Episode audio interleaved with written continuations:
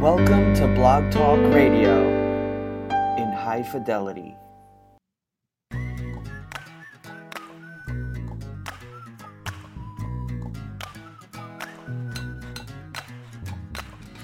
Every day feels like Sunday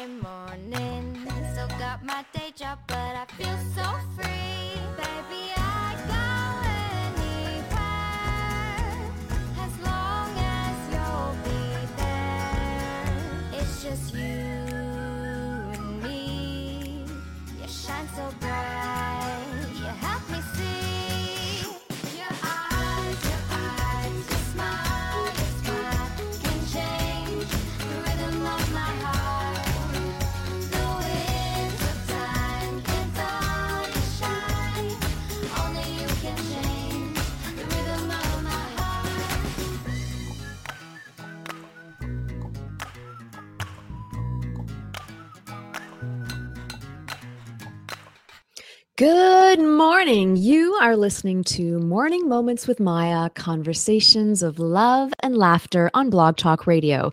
This is your host, Maia Aziz, coming to you live from Montreal. And this is the show where each week I share three of my absolute favorite things a fresh cup of coffee, some laughter, and an honest conversation with someone who is out there pushing the positive.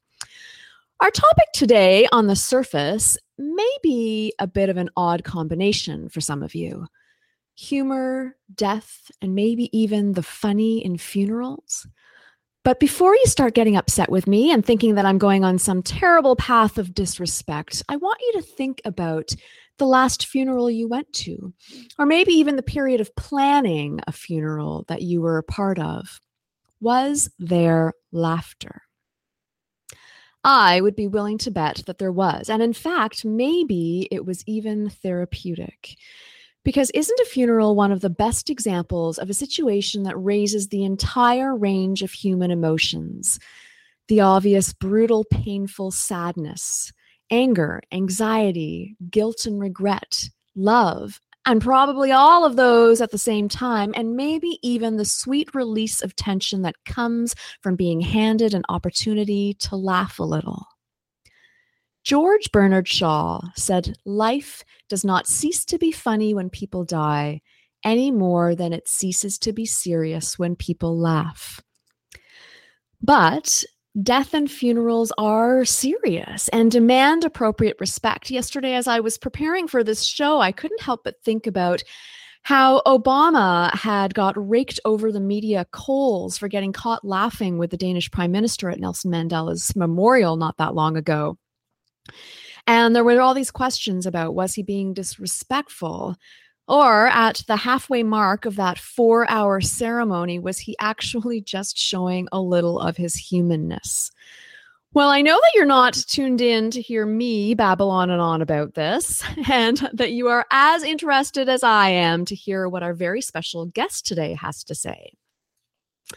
A fellow Canadian and graduate of the University of Western Ontario, Dr. Ken Shonk practiced as a family physician for over 30 years before beginning a speaking career in which he shares with audiences of all sizes the truth that while there ain't much fun in medicine, there is a lot of medicine in fun. Over the last 15 years, he has given talks to over 900 different audiences, including the bereaved and even a presentation at a funeral directors convention. Dr. Shonk believes, describes his presentations as a chuckles checkup, in which he deconstructs the history, biochemistry, and uses of humor in medicine, showing how a little humor can go a long way to making life more bearable, even in life's most serious of moments. Dr. Shonk, welcome to the show. Thank you very much, Maia. I, I could add to your comment uh, from George Bernard Shaw. Uh, Winston Churchill also said that in order to deal with the most serious things in life, you must also understand the most amusing. So again, uh, repeating what George Bernard Shaw said, and uh, it, uh, it it really does uh, mean uh, that you've got to look at the whole thing.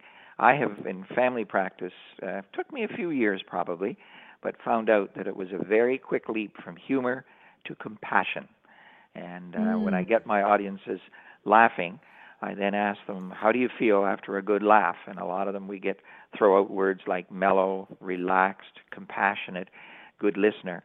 And I quickly realized that ideally it would be wonderful if I could have a good laugh before I walked in to see every patient, because what it did get, was get rid of any agenda I had. Uh, if I was upset or if I was frustrated or behind, uh, it got rid of that and allowed me to focus on the patient's issues and problems rather than uh, anything that was offside, so to speak. So I It brought you to the 100%. present. Yes, it brought you to the present and allowed you to focus on what was going on. And I, I do have one story that's been written up several times that uh, people I think can uh, identify with. And this this happened oh 25 years ago, a week before Christmas. Uh, I was having not a good day in the office. I was behind. I had a headache, and I walked in to see a five-year-old that had brought in by uh, his mother. And this child had been up all night with an earache and was not a happy camper and was in fact was already underneath the examining table screaming when I went in and I thought, "Oh, this is going to improve my day." But I finally got him out with a bit of wrestling. I got a look in his ears, but I knew he was upset, so I turned to him and I said, "Now, what did you ask Santa for Christmas next week?" He looked me straight in the eye and said, "A new doctor." And I went I went back to write up his chart and uh, I said my headache's gone. I feel better and I realized I was going to survive the day in spite of it. So it's amazing how a quick little spontaneous laugh can just turn your day completely around uh, if you allow it to. I What a great example. What a great Yeah. example. It's so Well, true. I'm curious. I, I- mean, yeah. Did you always have this sense of humor? Is that something that you had even as a child? Where did your own sense of humor come from? I was the oldest of four children, and I would say that I was the serious one, uh, the student, etc. Uh, but my parents certainly, especially my mother, had a great sense of humor, uh, and uh, always uh, told us to buck up and and had a very quick wit. Uh, and uh, my wife also has that and has kept it going. And I've realized that, uh, um, I, and I began to use it a fair bit in practice. Uh, and I've got a fairly good memory for stories that uh, if, if, if people will bring up issues, and I will, it will bring back memories and, and uh, stories that I can relate to them. Uh, and uh, keep smiling and make eye contact because we've had a lot of changes in, in family practice with computer systems and some of the patients now complain that the doctor spends their whole time focused on the computer screen and not looking them in the eye. And uh, you can miss a lot and when you're not making eye contact with the patients and seeing what their uh, uh, body language is telling you. And um, there was a fairly recent study i haven't had it confirmed but it makes some sense about that when people communicate only about 7% of the communication is the words 38% is the tone and 55% is the body language so if you're getting an email, there may be a tone to a, a but there's no body language. So if you're not making eye contact, you're missing out on over half of the communication. And in a number of cases, I can relate uh, that ability to read the body language uh, has saved my buns. It's it's been the sort of thing where you realize that patient patients often also come in with agendas. A, a simple agenda like a cough or a sore throat. Underneath that is a marriage that's in trouble, a child that may be on drugs, a parent that's just been diagnosed with cancer, and they won't get to that second agenda until they feel that you're really they're really being listened to and that you're uh, on uh, on base with them. And uh, a number of times, just just be looking at the patient and making that eye contact, uh, you make that connection, and uh, it can make a difference in the type of care that you're giving the patient.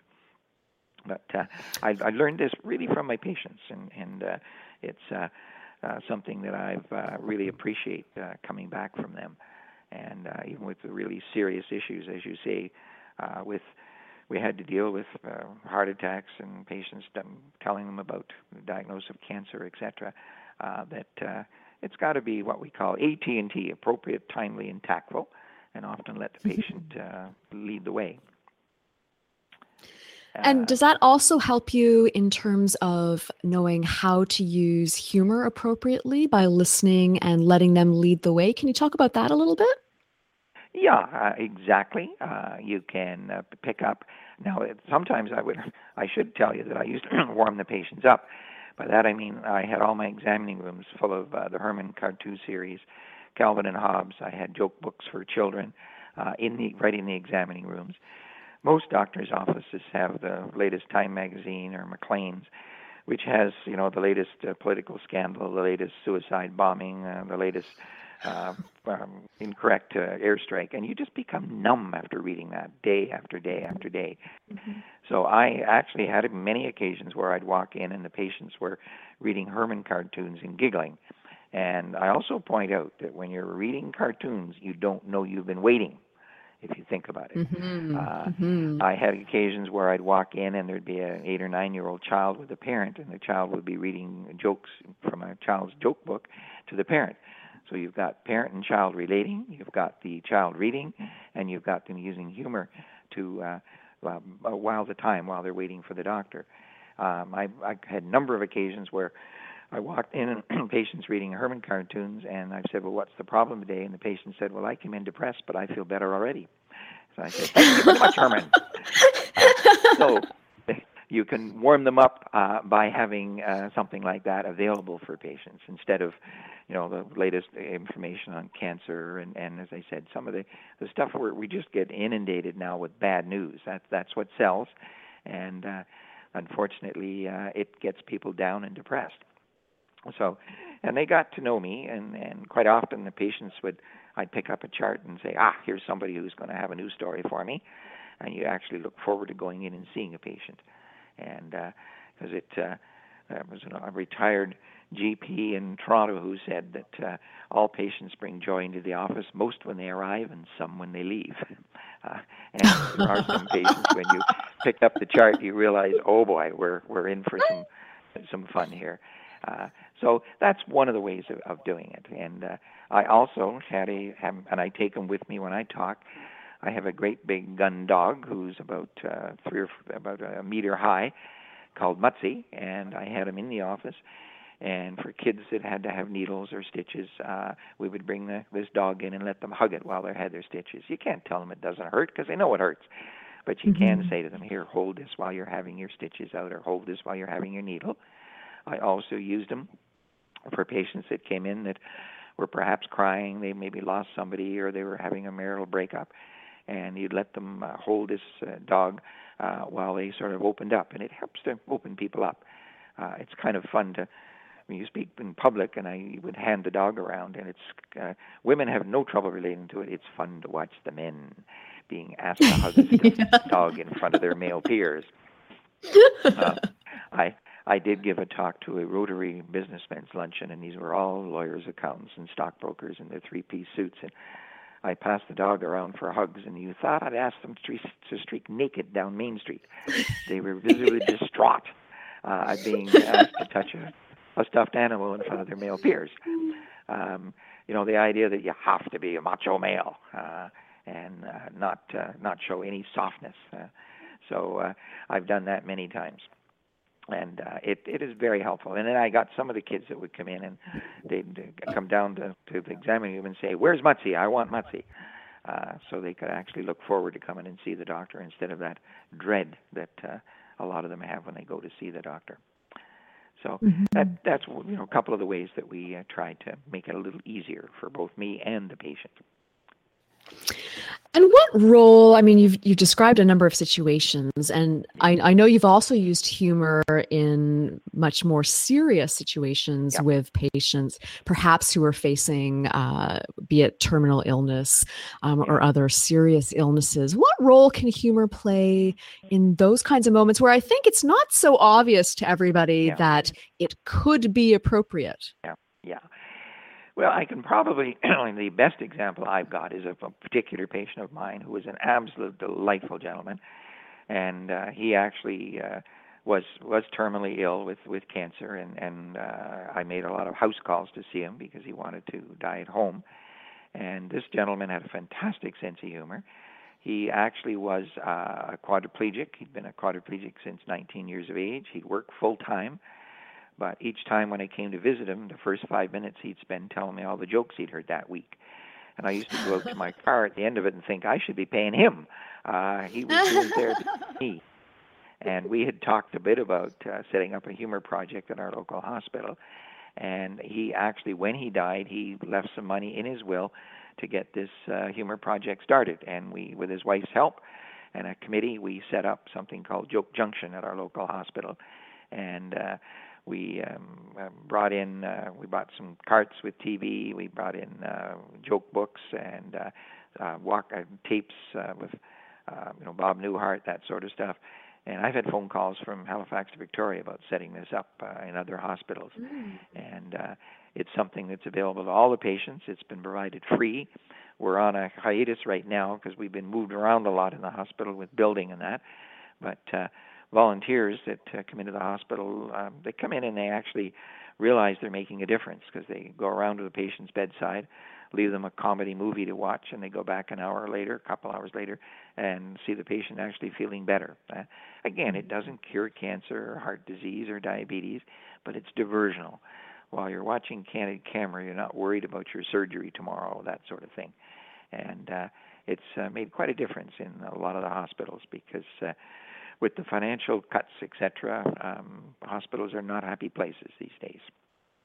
So, this particular patient, uh, you have to let them lead, uh, and uh, quite often too, uh, we had cases where we'd have a, a friend that would come in and uh, maybe read jokes to a, a patient that was uh, in palliative care. And some of them don't want it, and you have to read that message. And, and uh, I point out, though, that somebody that can still laugh in the end stages of their life means that they're still in control, uh, that the disease Mhm. isn't controlling them. They're still in control of things uh, if, if you look at and analyze it well. And I think that's an important aspect. Uh, and uh, as you mentioned, I have been involved in a, a program at uh, one of our uh, local funeral homes where I went in and spoke to uh, well 60, 80 people that had just lost somebody in the last couple of months. And I first thought that's going to be kind of tough, but I can mention to you that uh, I quickly realized one of them. I at the end of the session, I had a lady come up to me and she said, "Doctor, I've been grieving for six years. I'm going to stop tonight." And I realized that she needed somebody with authority to allow her to to laugh again. And I mentioned to her that the fact that she was grieving means that she loved the person she lost. And she, yes, yes, I did. And I said, well, all right, then let's assume they loved you as well. She said, well, yes, he did. I said, all right, he's looking down at you right now. What would he want you doing, grieving or laughing? And you could see the lights come on. And she said, well, he want me to be laughing, obviously. Uh, and uh, so that was uh, some feedback that I got that realized that it made a real difference for some people. Because uh, you're right, there's still that negative aspect about humor that anybody that's laughing is not serious, they're not productive, they're not creative, uh, they're putting people down. And uh, we just have to look at it differently, I think, and realize that uh, there are aspects of it that we just haven't learned about now. Um, I also, when I do my presentations, have several um, presentations of children laughing, and some of the kids are only three or four months old. And I've asked probably a quarter of a million people now uh, if they think those children have been taught how to laugh. And they all respond by saying, no, it, it's built in, it's instinctive, it's hardwired, it's in the brain. And yet, what we often do as they grow up is condition it out of them. You know, they, we've all heard those expressions. You you laugh too loud, you laugh too long, it wasn't all that funny. Get serious, grow up. We've all heard those expressions, and the, quickly the children learn that it's not appropriate to laugh. Uh, and yet, it's there for a reason. It's there, it's a therapy. It's there, I think, to help us get through some of these terrible things that happen to us. If that answers some of your questions. It does. I mean, why do you think that is that we sort of, as particularly as adults, have this notion that laughter and taking things seriously or seeing the importance in things can't coexist? What is it about us or our Yeah. society Yeah. that leads to that misconception?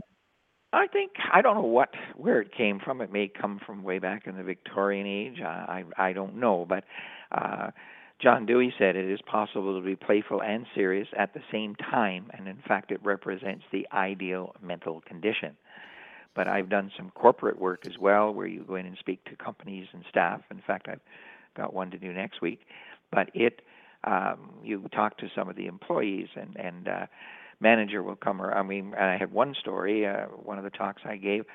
a gal um, got uh, an app to put on everybody's computer of Herman cartoons, and everybody when they came into work, the first thing they do was log on and find out what Herman was going to say that day. But she was looking at it one morning when her boss came by and said, "This is no place for that kind of stuff. Either you go or Herman goes." So there's still that idea that people can't. And, and in fact, I think if you really carefully look at it, you're going to be most productive, most creative uh, when you're relaxed and when you're feeling uh, in tune with yourself, not with your boss over your shoulder saying, Haven't you got that done yet? When's that report going to be done? Get back to work. Uh, when your anxiety levels go up, you can't be that creative. Uh, and uh, I think most people would agree that you're going to be most creative. And some of the newer businesses now, like Google and that, with their their playgrounds in the, the office and slides and all that sort of stuff, are starting to realize that when people are happy and when they're relaxed, that's when you're going to get the best ideas and and uh, you know get the best new products, etc. Uh, so we've just got. I think there's some changes going on uh, as I see, and in Kitchener here now we've got several of the uh, IT companies that have come in, and uh, you go into their uh, offices, and they're a whole different ball game from the you know the cubicles that we saw in the 50s and 60s, where everybody was in on their own in a little cubicle uh, working away. And so I think they're starting to realize that if you're going to have compete and have new products, that you need people that are relaxed and you need people that are happy. And uh, part of that comes, of course, being able to laugh. And I try to make the point too, and probably one of the mainstays of my presentation, uh, as Ethel Barrymore said, that you reach full maturity the first time you have a really good laugh at yourself. And I mm-hmm. tell people that if you can laugh at yourself, it means you're comfortable with who you are. Uh, if you're worried about how you look, you're worried about your weight, you're worried about your clothes, you're worried about anything like that, you're not comfortable, uh, you're not going to be comfortable laughing at yourself.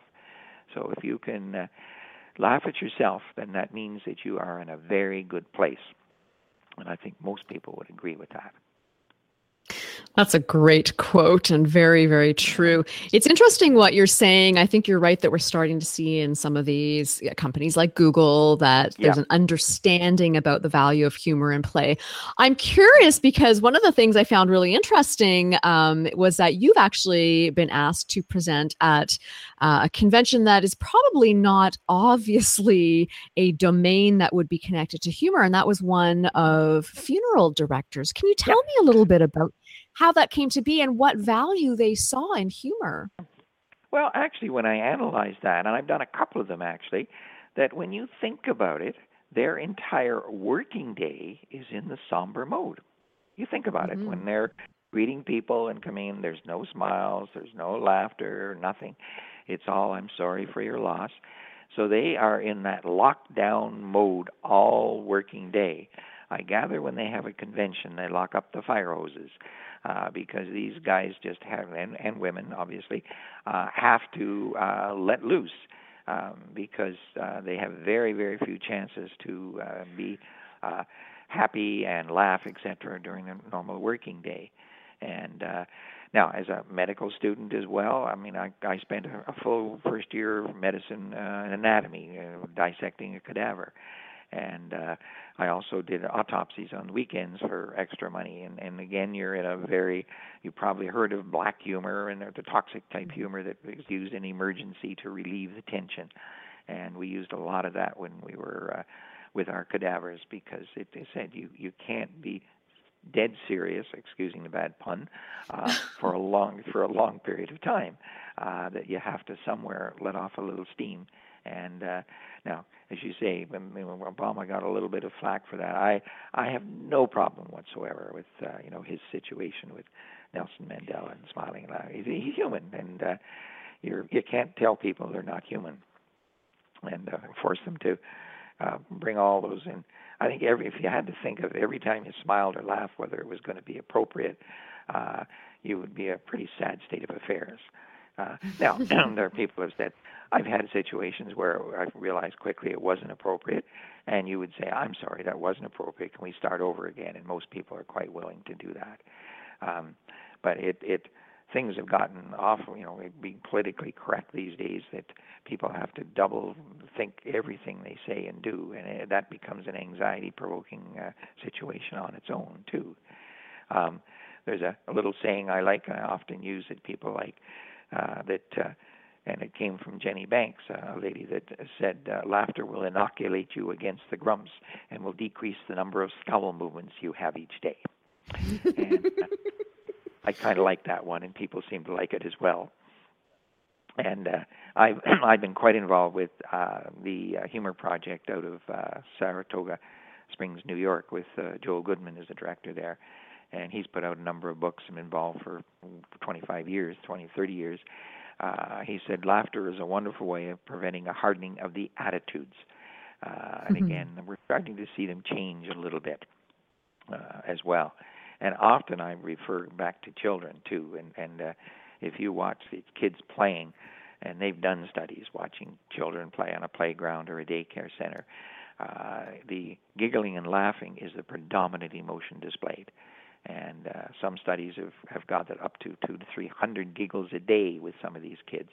And adults, uh, they've done studies where they may laugh 12 to 15 times a day, and realizing that we've gone from 300 to 12, and uh, as we've grown up and become serious, so to speak, and uh, trying to convince people that we need to get back to that uh, childlike uh, idea where it's okay to giggle, it's okay to laugh, it's okay to smile, and uh, I often tell people too that even when the phone rings in businesses, that smile and then pick up the phone, and you answer the Mhm. phone in a different way, um, because uh, you can fake your body. We've all had the situation where you've stood in front of a mirror and started to giggle, and you, even the harder you try, uh, you'll still end up laughing. Um, and um, they've done some recent research and found now that there's something called mirror neurons in the brain, and uh, what these neurons are uh, very close to the uh, motor neurons that that uh, control smiling and laughing, so that when your eyes interpret quickly that someone is smiling, it's very hard not to smile yourself, or if someone's laughing, it's very hard not to laugh yourself. That that's conditioned. It takes milliseconds for that to be interpreted in the brain, and away you go. Uh, so in in trying to be serious all the time, we're having to to shut that down, which can be a very frustrating type of thing to do. And when I first, I must admit, when I first started doing this talking back uh, about 28 years ago, I took a fair bit of flack from my medical colleagues because uh, they all said, "Well, you're just this is anecdotal. There's no scientific. This isn't evidence-based." Well, we've got about 25 years of research now, and actually we've got a textbook uh, called The Psychology of Humor by Rod Martin, who is a PhD psychologist who was at Waterloo here, is now at Western, I believe uh, who did, you know, it's a very academic book on the psychology of humor, and uh, they did studies and with university students and and uh, have gone through all of the benefits of humor that we were aware of and were, we knew were anecdotal. But now, uh, what he did was prove that they are right, that it reduces anxiety, it increases your endorphin levels, which are natural painkillers uh, relieves anxiety, relaxes muscles, and he goes through a whole list of things that they uh, set about to prove uh, scientifically were correct. Uh, it actually improves, improves the immune system as well. And people say, "Well, that's wonderful." And I say, "Well, you know, even if you it doesn't, you're still having more fun while you're here. Uh, you know, you're, there's, there's no downside to it." Now, I do tell women you you may not want to laugh heartily if you've got a full bladder. That can be a problem. Um, but uh, it uh, the and uh, the the muscle relaxation. Um, there's a fellow named Max Weinstein that I heard speak at the Humor Project, and he told a cute story of uh, helping some friends. He was a university student move a freezer up two flights of stairs, and halfway up the second flight, somebody cracked a joke, and. Uh, being I'm in Mennonite area, I can ask you what they call it when a Mennonite takes a work break. Do you know what they call it? It's called No. menopause. It's called menopause, of course. Uh, sorry, sorry about that. But uh, they, they they told a joke and they started laughing and they ended up dropping this freezer and it smashed. But Max said, Oh. "Wait a minute here. I was holding that freezer. I started to laugh. I knew I shouldn't drop it, but I still dropped it." And he thought, "Hmm, can we take the business executive who's uptight with migraines and cervical muscle spasm and back spasm and stomach ulcers, make him laugh and force him to relax? Because you cannot contract your skeletal muscles and laugh mirthfully at the same time. I often ask people too, what's the first thing you do? You make that trip to Buckingham Palace and the guards are standing at attention. Try to make them laugh, right? Uh, Yeah. Because you can't stand at attention and laugh at the same time because it's it's physiologically impossible to do. Uh, so uh, we've got, and we've now got biochemical evidence as well. There now actually there's now small studies, I admit. Uh, Dartmouth and Stanford have done uh, functional MRIs on people laughing to find out what actual parts of the brain are, are active when you're laughing, and um, the they're all preliminary studies, but uh, something called the nucleus accumbens lights up, and it's the area, same area in the brain that lights up when drug addicts are high. Uh, but you're you're doing the lighting it up without having the drugs. Uh, you're laughing, and uh, they've also found some interesting gender differences in humor as well, in that women access their uh, language and memory areas before uh, laughing. Uh, women are much more careful about humor. They, and again, there are rules on you know you you make you don't make fun of things that people can't change, like they're they're overweight or bald or etc. Those kind of things. You it's uh, you know it's okay to maybe make fun of choices they make. Uh, and I often I've asked many audiences now how many women have rushed out to see the last Three Stooges movie. We haven't had a hand go up yet. Um, wi- w- women aren't into slapstick slapstick humor, uh, that sort of thing. Uh, and uh, so it's interesting to see that uh, there are gender differences in humor.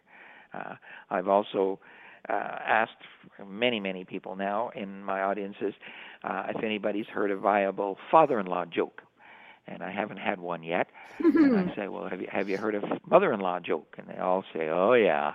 And I I repeat the one I like about uh, the uh, definition, the uh, mother-in-law the um, who uh, drove uh, my car off a cliff in a brand new car, uh, so that uh, they they I point out that women women uh, the men make up the jokes, and there obviously are bad bad father-in-laws, but there are no father-in-law jokes, um, just mother-in-law jokes.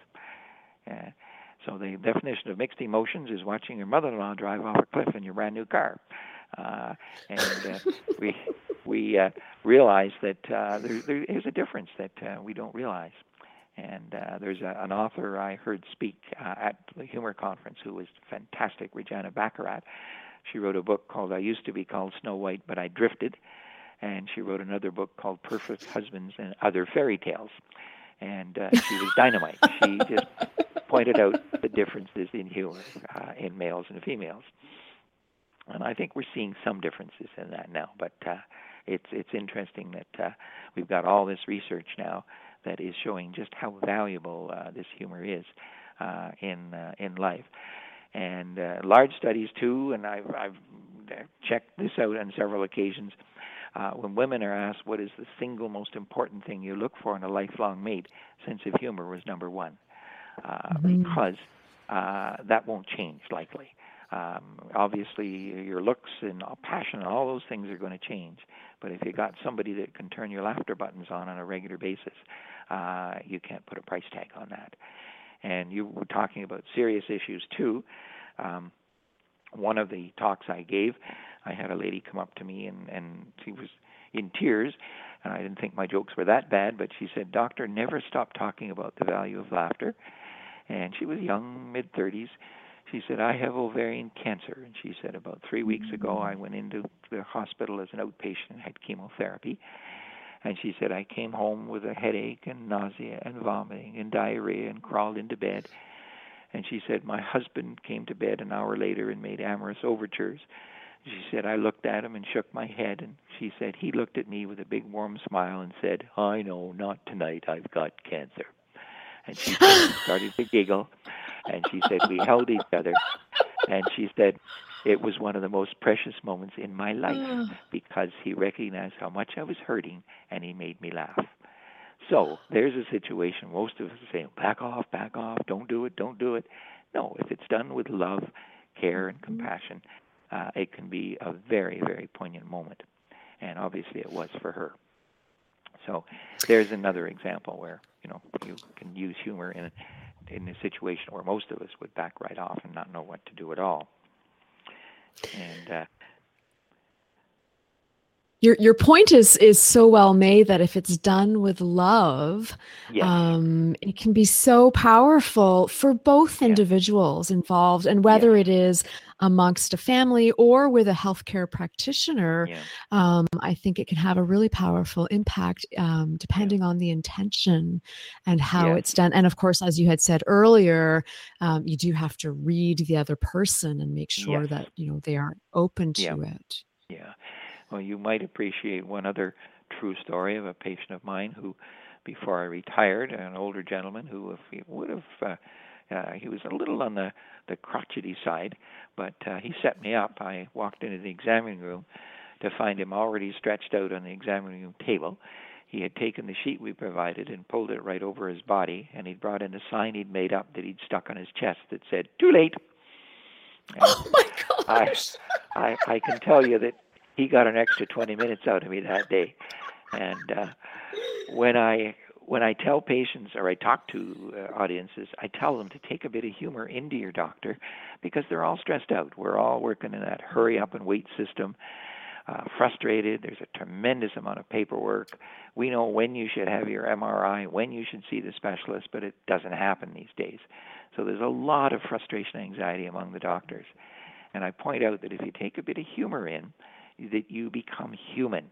Instead of somebody with a cough or a rash or a chest pain, you become a human being and you will get better medical care.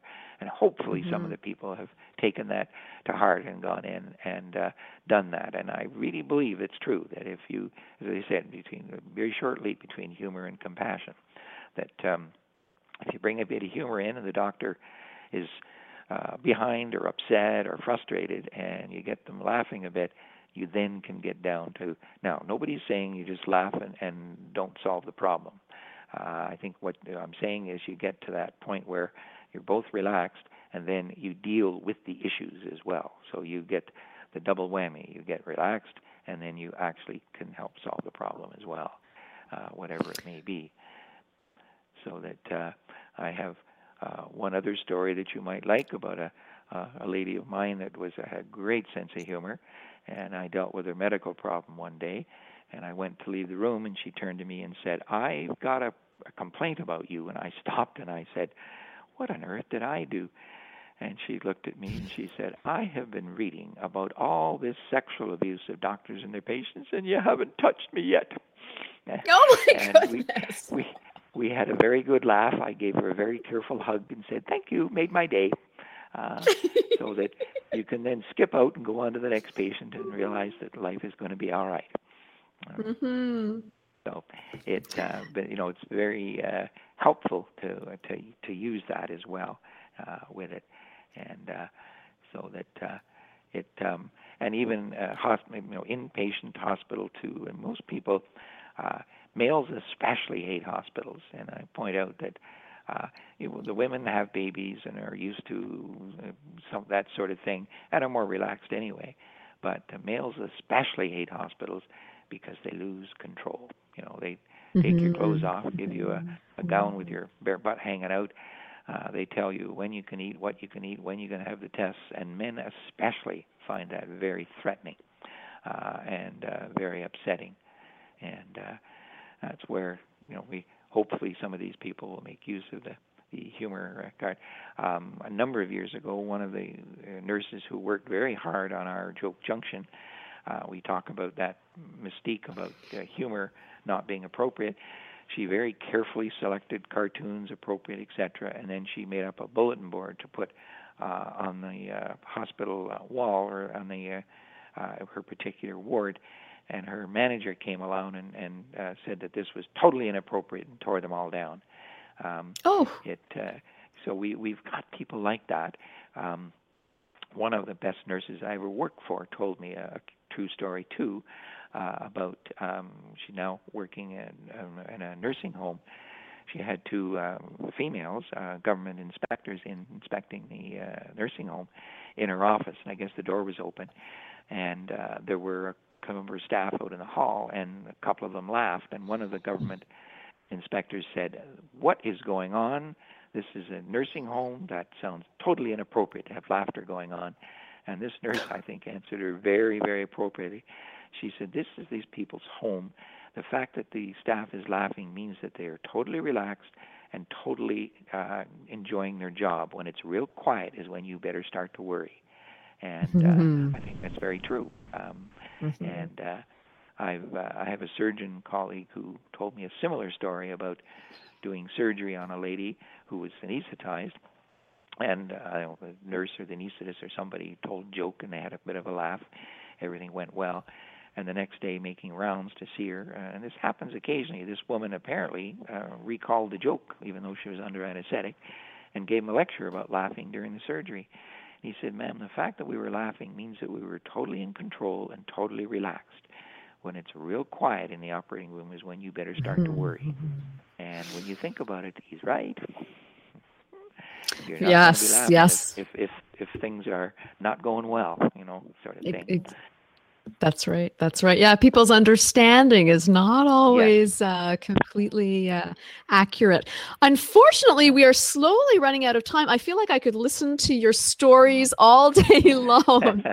But I'm curious. Uh, do you have any uh, interesting new projects coming up? I know you're doing a lot of speaking and sharing this wisdom with all kinds of groups of people. Yeah, yeah, we've done. I've got. Um, I'm I'm doing some part-time work, and I'm going to be speaking to the staff next week. Uh, I've done a lot of seniors groups, um, and uh, we. Um, I've got one coming up in Woodstock. Uh, we've got a number. I'm not. I'm sure Montreal has this as well.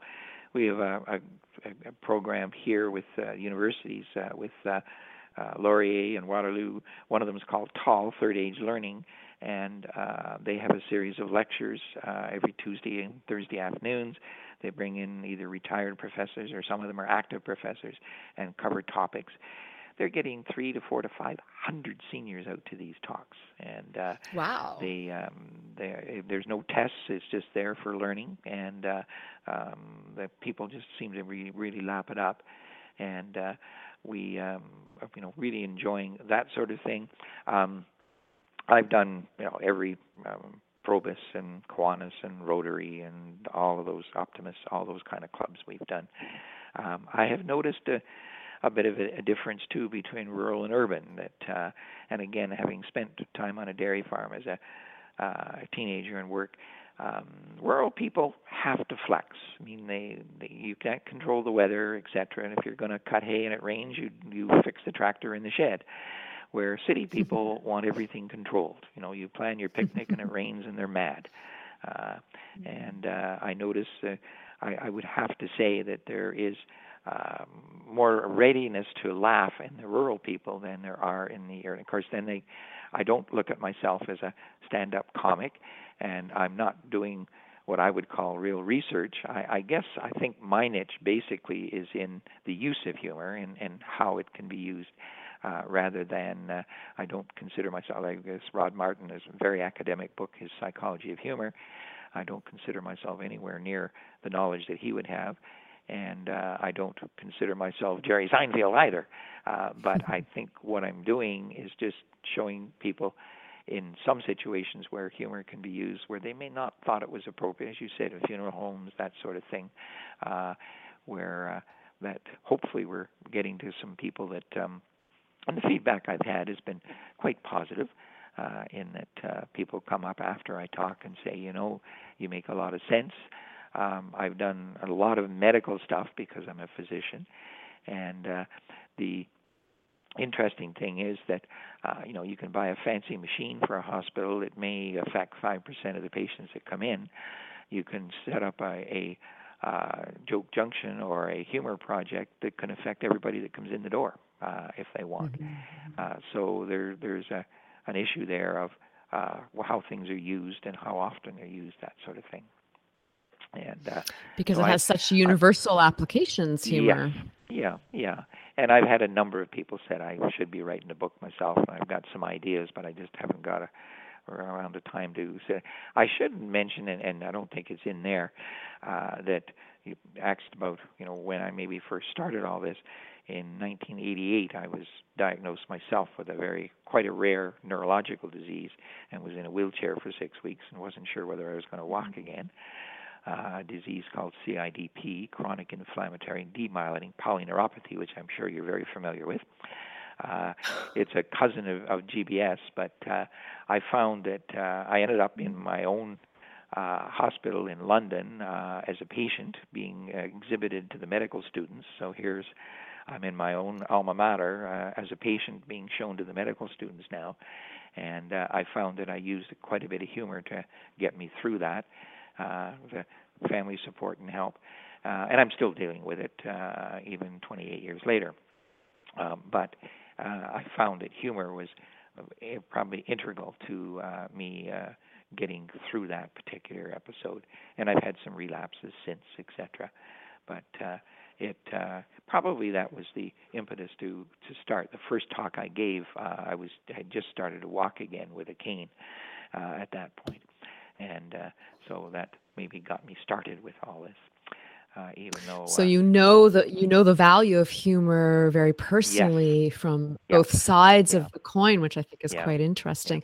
Before we go, Dr. Shonk, I'm wondering if you've got uh, a favorite joke or a, or a last story that you'd like to share with listeners. Oh, I'm just trying to think here what's appropriate. Some of it aren't appropriate, of course, but uh, actually, we've had a lot of seniors uh, stories, and uh, uh, they uh, when you get a seniors group, it's it's again if you can make fun of the fact you're aging and that sort of stuff, it, it's not quite as, as difficult. But I do have a story that people like about the uh, older gentleman I had in with a sore ear, and I looked in his ear and I pulled out a Gravol suppository and I said, "What on earth are you doing with a suppository in your ear?" He said, "Ah, now I know where my hearing aid is." Uh, it's a bit of a creepy story, but I like it. Uh, and uh, That's so perfect. On that note, I want to thank you so much for joining us. I am going to You're welcome. include uh, your website uh, in the notes for this show so people will be able to uh, get more information I'm- if they would like. yeah. and if I ever you to- do write that book, I Yep. want to uh, hear about it. I will both read it and would love to have you come back to talk Okay. about it. Okay, you're welcome. I'm going to I've got to jazz up my website. It's about 15 years old. It and I'm going to probably change it, but uh, uh, it uh, needs a needs an overhaul. But uh, just so people know that. But uh, enjoy, and uh, I've enjoyed talking to you as well. You take care and have a great rest of the day. All righty, thanks. Bye bye. Bye bye. That was the ridiculously charming Dr. Ken Shonk with so many great tidbits about uh, the value and applications universally of therapeutic humor and laughter. Next week, a show that I have been very anxious to have. It's a little bit of a selfish show. Um, as I find myself spinning in the whirlwind of back to school season and a new job and well, just the regular circus that is my life. Uh, next week, Sharon Weinstein, author of B is for Balance 12 Steps Toward a More Balanced Life at Home and at Work, is going to be with us to hopefully help me balance it all and you at the same time. Note to self buy myself a notebook and pen before next Sunday because I am sure that I'm going to be wanting to take notes on that one. Until then, here's wishing you a week of love and laughter. And as I look out of the studio windows and see all the oranges and reds blushing in the trees, I am reminded of a great line from Captain Cragen. yes, that's right. I am now quoting Law and Order here on Morning Moments. he said, Nothing changes except what has to. This is Maia, and I am out.